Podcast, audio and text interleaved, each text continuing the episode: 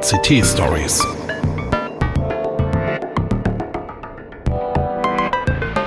Pechschwarze Technikmomente.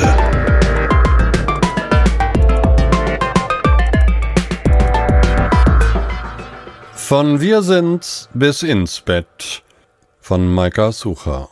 Gesprochen von Ulrich Hilgefort. Ein Mann wird am Samstagmorgen dazu verdonnert, gegen Willen und Fachwissen zu arbeiten. Er schnauft, hebt Messgeräte in Metallkoffern in seinen privaten Wagen. Der Magen knurrt, Sehnen knacken. Über ihm geht langsam die Sonne auf und taucht alles in wunderschöne Rottöne, malt den Blättern einer Buche zarte Ränder und versetzt die Welt als Ganzes in einen Zustand der Hoffnung. Nicht diesen Mann, denn er hat am Vorabend erfahren, dass man ihn dringend in Wirsins benötigt. Er hat geantwortet Quatsch. Sie haben ein Problem mit der Software, das habe ich schon tausendmal gesagt. Antwort Die sagen, das Programm ist in Ordnung, es liegt an der Technik. Sie sind der Einzige, den ich im Gang getroffen habe. Sie fahren morgen früh dorthin. Packen Sie die Messgeräte, nehmen Sie alles mit, bis morgen Abend sind Sie in Wirsins auf der Anlage fertig. Anlage, schnauft der Mann in Erinnerung. Anstalt trifft's besser.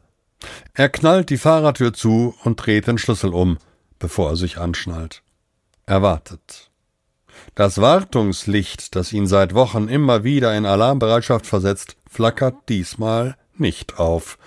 Es war vorfallslos aufgetaucht. Und obwohl er so viel wie möglich selbst machte und sich durch viele Foren wühlte, war er mit seinem Latein am Ende. Die Werkstatt? Wir haben alles überprüft. Wenn Sie wollen, schalten wir's ab. Nun war es verloschen, ohne sein Geheimnis preiszugeben. Das Navi lässt sich nur mit viel gutem Zureden in die Halterung pressen und erklärt dann Fahrzeit drei Stunden und vierzig Minuten. Ankunft in Wirsins tief im Loch, etwa um zwölf Uhr. Immerhin war er um die Fahrt nach Lassfallen im pittoresken Ungarn herumgekommen, wo ein Kollege die Ursache für die Probleme bei der Bestückung herausgefunden hatte. Vorschriftsmäßiger bleifreier Lötdraht war mit einer uralten Gurke von Lötstation auf die Platinen gebrannt, getropft, geklebt worden. Als er davon erfahren hatte, war er nicht überrascht gewesen, sondern erleichtert.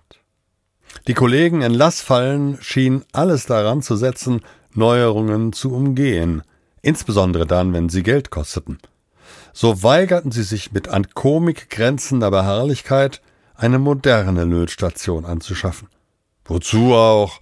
Die alten waren ja viel billiger. Und an dieser Stelle seiner Reminiszenz rückt das Gaspedal kurz in Bodennähe. Die Kosten. Beispiel? Er baute eine Apparatur, die einen Dichtungsring benötigte. Natürlich wünschte er sich auch, dafür einfach so ein Einmachglasgewabbel nehmen zu können, es war aber nun einmal notwendig, dass die Dichtung bestimmten Anforderungen standhielt. Erhitzbar auf was weiß ich und abkühlbar bis wer weiß wie frostig und so fort.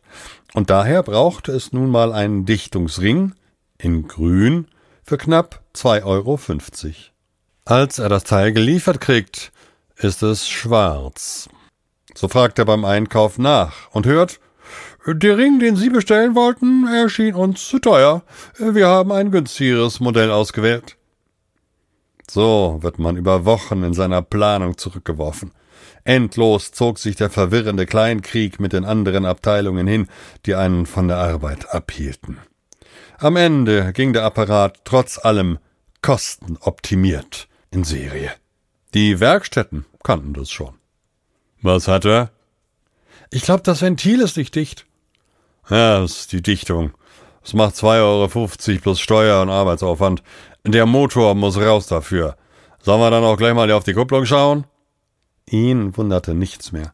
Keiner weiß genug vom anderen, um die Tragweite des eigenen Handelns zu verstehen.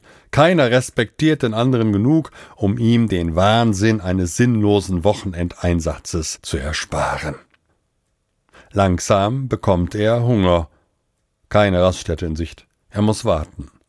Um die Zeit totzuschlagen, stellt er das Radio an. Der Rückrufaktion. Betroffen sind Gasleitungen und Bremsen. Es wird überprüft. Er schaltet wieder ab und umfasst das Lenkrad fester. In seinem Bauch gesellt sich innere Anspannung zu dem leeren Gefühl. Er ahnt Probleme, sollte diese Rückrufaktion auch nur entfernt mit seiner Arbeit zu tun haben. Er erledigte seinen Job immer gewissenhaft. Er machte alle Tests, fertigte die minutiösen, teuflisch detailreichen Aufzeichnungen an, stellte sich jeder Kritik. Dann bekam er das Projekt gierig von Leuten entrissen, die es verkaufen wollten und die so lange ahnungslos daran herumbastelten, bis es entweder krank war oder im Sterben lag. Im Anschluss fand er es dann im Laden, und den nächsten Schritt hatte er eben wieder bezeugt. Zurück auf Anfang. Zurück zu ihm, der wie Cassandra die Chose längst hatte kommen sehen. Die Straße fließt zäh unter ihm dahin. Nein, alle hofften, irgendjemand habe mehr Ahnung und könne Abhilfe schaffen. Jeder suchte die Abkürzung, gratis, wenn möglich, und verdienen sollte man auch dabei. Genau wie die Menschen in Wirsens. Die riefen immer aus demselben Grund an. Gemacht wurde immer das Gleiche. Die Software war unzureichend programmiert. Sie richtete den dritten Arm der Bestückungsanlage pro Bewegung um eine Winzigkeit falsch aus, so dass es am Ende nach weiß der Teufel wie viel Tagen tausendfachen Ausschuss gab, weil der Arm alles fallen ließ. Man konnte das Problem als ein mechanisches ansehen, wenn man das Wiedereinstellen des Roboters auf seine Position als einzige Lösung betrachtete. Das behob jedoch nicht die Ursache des Fehlers, man setzte das Spiel nur von neuem in Gang. Aber der Werksleiter, Herr Ichred, fand eine Systemanpassung zu teuer.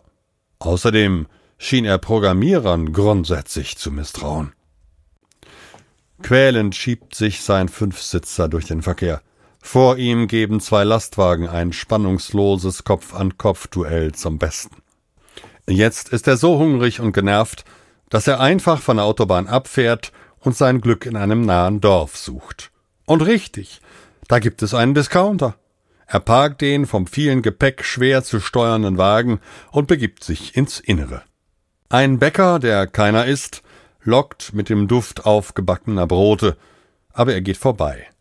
In den saisonal abwegig eingeräumten Regalen, die perversen Überfluss vermitteln, findet er Laugensemmeln in der Tüte.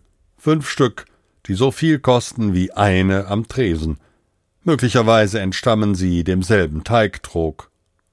Am Kühlregal entscheidet er sich für eine Packung vegan panierte Schnitzel, weil diese als einzige keine Familienpackung ist. Auf dem Weg zur Kasse versperrt ihm ein Aufsteller voller DVDs den Weg. Er nimmt eine, weil äh, er sich schon gegen die Bohrmaschine im Angebot entschieden hat.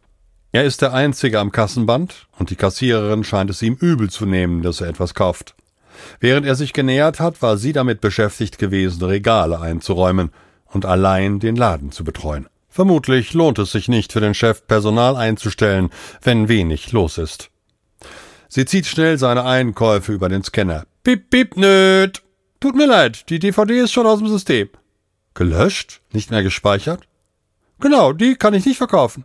Aber Sie können das doch manuell eingeben. Nein, die ist aus dem Kassensystem gelöscht. Es gibt sie nicht mehr. Ich kann sie Ihnen nicht abziehen. Und wenn ich Ihnen das Geld gebe und Sie schreiben es auf? Das darf ich nicht machen. Sie sagt es beinahe mit Stolz. Alles klar.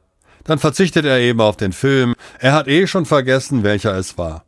Er hat das Gefühl, als Kunde unerwünscht zu sein. Offenbar war das von der Chefetage so gewollt. Teil ihres perfiden Programms, ihre Kassiererinnen zu zwingen, unter Leistungsdruck mit Computern umzugehen, deren Programme sie gängelten. Überheblich zu reagieren, damit der Gegenüber nicht merkte, dass man in die Ecke gedrängt war, fand er nur menschlich. Soweit fühlte er mit der Frau. Aber war es nicht auch normal, die Dinge durchschauen zu wollen und eine solche Kasse daheim auseinanderzunehmen? Er will seinen Weg nach einem schnellen Vesper im Wagen fortsetzen. Dazu wäre ein Kaffee nicht schlecht. Er begibt sich zum Tresen des Bäckerladens. Hier ist es so leer wie im Supermarkt. Ich hätte gern einen Kaffee. Tut mir leid, die Maschine ist kaputt. Maschine, kaputt. Schlüsselworte triggern sein naturgegebenes Verhalten. Die Finger jucken und der Kopf zuckt vor, die Augen suchen nach dem Fehler. An dem koffergroßen Vollautomaten blinkt ein Licht und auf der Anzeige steht eine kryptische Fehlermeldung. Vermutlich, das weiß er aus Einsätzen im familiären Umfeld, wünschte das Gerät entkalkt zu werden, selbst wenn es unnötig war. Heutzutage entschied ein Zähler. Oder war ihr Abfallbehälter nicht geleert worden? Ist sie in letzter Zeit mal gewartet worden? Keine Ahnung. Darf ich mal schauen? Vielleicht muss man nur den Behälter leeren. Äh, danke, aber ich warte auf den Fachmann. Der kommt bald. Können Sie das nicht selbst? Die Personalabteilung möchte nicht, dass wir Verkäufer uns mit so etwas belasten. Äh, die haben wohl Angst, dass wir was falsch machen. Wir rufen immer die Spezialisten. Und der Kaffee? Wo kommt der jetzt her? Dringend benötigt. Können Sie mir nicht einfach so einen Kaffee machen? Sie hebt kurz einen Putzlappen hoch und schiebt eine Packung Würfelzucker hin und her, als könne sich eine Filtermaschine darunter verbergen. Hab nix da. Kann ich nicht. Homo sapiens, denkt er, während er vor Wut gebückt zu seinem Wagen geht. Was ist aus dir geworden? Bist du nicht vom Namen her einer, der Dinge weiß, kennt, versteht, allein gegen die feindliche Natur? Deinen eigenen Trieben zum Trotz sollst du allen Gewalten die Stirn bieten und deinen Schraubendreher dahin stecken, wo es Sinn macht. Er hatte immer gedacht, man müsse sich anstrengen, damit es einen neuen Tag gebe, der besser sei als der letzte. Alle anderen schienen der Meinung zu sein, die Zukunft habe nicht nur begonnen, sondern sie sei schon vorbei. Das W in Future Now war abgefallen. Und das war's auch schon. Ist eh alles versaut. Die Meere voller Plastik, die Drittweltländer voller Giftmüll und Schrott, der Atommüll so gut wie aus seinen Fässern gerostet, noch vor Genehmigung des Endlagers. Aber kein noch so düsteres Endzeitszenario konnte für ihn so makaber, so zynisch den Fall der Menschheit widerspiegeln, wie eine Kaffeeverkäuferin, deren Maschine sie durch eine sinnlose Fehlermeldung zur Aufgabe zwang. Der Anblick der Koffer in seinem Auto lässt ihn genauer hinschauen. Kontrolle ist besser, denkt er. Glück sei Dank, die richtigen Geräte, der richtige Karton. Sein Kollege war kürzlich mit falschen Messinstrumenten nach Tschechien geschickt worden. Erst vor Ort hatte er erfahren, dass die Abteilung daheim das eigentlich benötigte, sauteure Oszilloskop vermisste. Im Auto will ihn das Navi dreimal im Kreis schicken, um ihn auf die richtige Autobahn zu lenken. Deshalb biegt er eigenmächtig den Schildern nach ab. Ein paar Minuten später resigniert das Navi. Die Anlage also. Während er schlecht gelaunt ein Zahnpflege-Kaugummi malmt, dessen Plastikperlchen nicht zu recyceln sind, scheint die Sonne unbeeindruckt. Das Handy klingelt dumpf aus dem Handschuhfach, und er kämpft einen Moment mit der Freisprecheinrichtung, die das Geschäftshandy nicht willkommen heißen will. Guten Tag, hier ist Herr Nerv noch von der Firma Kurzblick voll ins Aug. Wir brauchen sofort jemanden, der nach China fliegt. Und Ihr Chef als unser Vertragspartner meinte, Sie hätten die Kompetenz. Nein. Sie wissen ja noch gar nicht, worum es geht. Äh, brauche ich nicht. Ich bin den ganzen Tag unterwegs. Ich kann nicht heute schon nach China abreisen. Morgen werde ich hier vielleicht noch gebraucht. Das, äh, das ist aber unpassend. China meinte, man bräuchte sie ja dringend. Worum geht es denn? Der Treiber für das Testgerät lässt sich nicht installieren. Äh, kann man das nicht per Telefon machen? In Telefonkonferenz mit dem Resident? Das geht nicht, weil unser Mitarbeiter vor Ort die Hardware nicht kennt und sich nicht dranwerkt. Gibt es dort gar keinen normalen ITler? Unser IT-Team sitzt in Indien und kann aus Sicherheitsgründen nicht online auf das System zugreifen. Tja, und die Kommunikation per Telefon läuft äh, eher schleppend. Wie konnten Sie unter diesen Umständen nur dorthin auslagern? Ja, es war billig. Ja, was das an Nerven kostet, war belanglos? In unserer Gesellschaft kann man jederzeit zu Ruhe und Gelassenheit finden. An jedem Kiosk. Sie können ja anbieten, dass man mir das Problem per E-Mail schildert. Am Montag bin ich wieder im Geschäft, da kann ich antworten. Ja, dann steht die Anlage dort bis Montag still. Das bedeutet große Verluste. Würde ich morgen hinfliegen, wäre ich auch erst Montag da. So sparen Sie das Flugticket. Er verabschiedet sich und legt auf, als wolle er die Taste zerquetschen. Jetzt ist die Sonne glühend heiß. Und endlich kommt die Abfahrt. Wir sind's, tief im Loch. Eine malerische Gegend. Hinter einem Kohlekraftwerk, dessen Farbe noch nicht trocken ist, scharf abgebogen, und schon kommt der Flachbau der Anlage in Sicht. Stolz präsentiert sich das Firmenlogo Fürnarsch in futuristischen Lettern. Blau schillern zu Hunderten Solarpaneele auf dem Dach. Geschlossen wirkt das Gittertor vor dem Parkplatz. Und geschlossen ist es bei näherer Betrachtung. Er packt seine Wut in ein Wort mit zwei Silben, so oft es nötig ist. Als er wieder zu Atem kommt, reißt er das Handy aus seiner Halterung und wühlt sich mit zitternden Fingern durch das Adressbuch. Es dauert lange, bis sich eine vom Schlafen fast weinerliche Stimme meldet. Ich red? Ja, hallo und guten Morgen, Herr Ich red von der Firma Fürnarsch. Ich komme von der Firma Spit Offs Verklops, ehemals Kaufsauf und Scheffels. Mein Chef, der Herr Schubsnich, hat mir gestern aufgetragen, zu Ihnen zu fahren und an Ihrer Anlage den Roboterarm einzustellen, der wieder Ausfälle verursacht.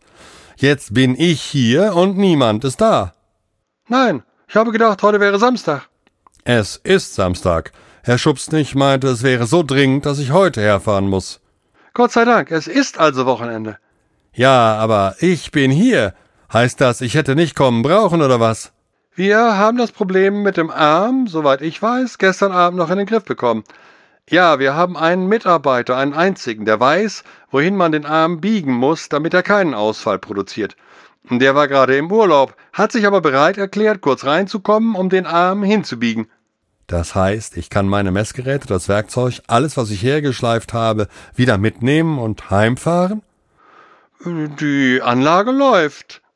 Und äh, Sie wollen es wirklich nicht mal mit einem neuen Programm versuchen, das den Arm korrekt regelt? Nein, meine Mitarbeiter kriegen das hin. Das ist alles kein Problem. Hm, ich hatte gedacht, wenn ich schon hier bin, kann ich auch nach dem Defekt schauen, der diese ungleichmäßige Beschichtung der Platinen verursacht. Ich habe alles dabei. Na, das ist okay, ist alles okay. Wie kann es okay sein, wenn die Grenzwerte der Abschlussuntersuchungen nicht eingehalten werden, weil die Stromleitfähigkeit zu stark angehoben wird? Äh, wir haben da ein Meeting gehabt und unser Manager meinte, dass wir einfach die Messergebnisse anpassen können. Jetzt lassen wir einfach eine breitere Spanne zu. Aber dann passen die Ergebnisse nicht mehr zur Spezifikation. Er meinte, das würde so gehen. Unser Produkt verkauft sich doch gut. Er knallt die Tür seines Wagens so fest zu, wie er es eben noch wagt, und startet den Motor. Als er sich wütend anschnallen will, mit gefletschten Zähnen und beiden Händen am Gurt, flammen die Servicelampe im Wagen und ein Gefühl der Ohnmacht tief in ihm auf. Mit einem Blutdruck, der seinen Mittelklassewagen hätte antreiben können, fährt er heim, nach ins Bett. Das war von Wir sind's bis ins Bett von Maika Sucher. Gesprochen von Ulrich Hilgefort. Redaktion Bernd Beer. Technik Hartmut Gieselmann. Eine Produktion der Heise Medien Hannover.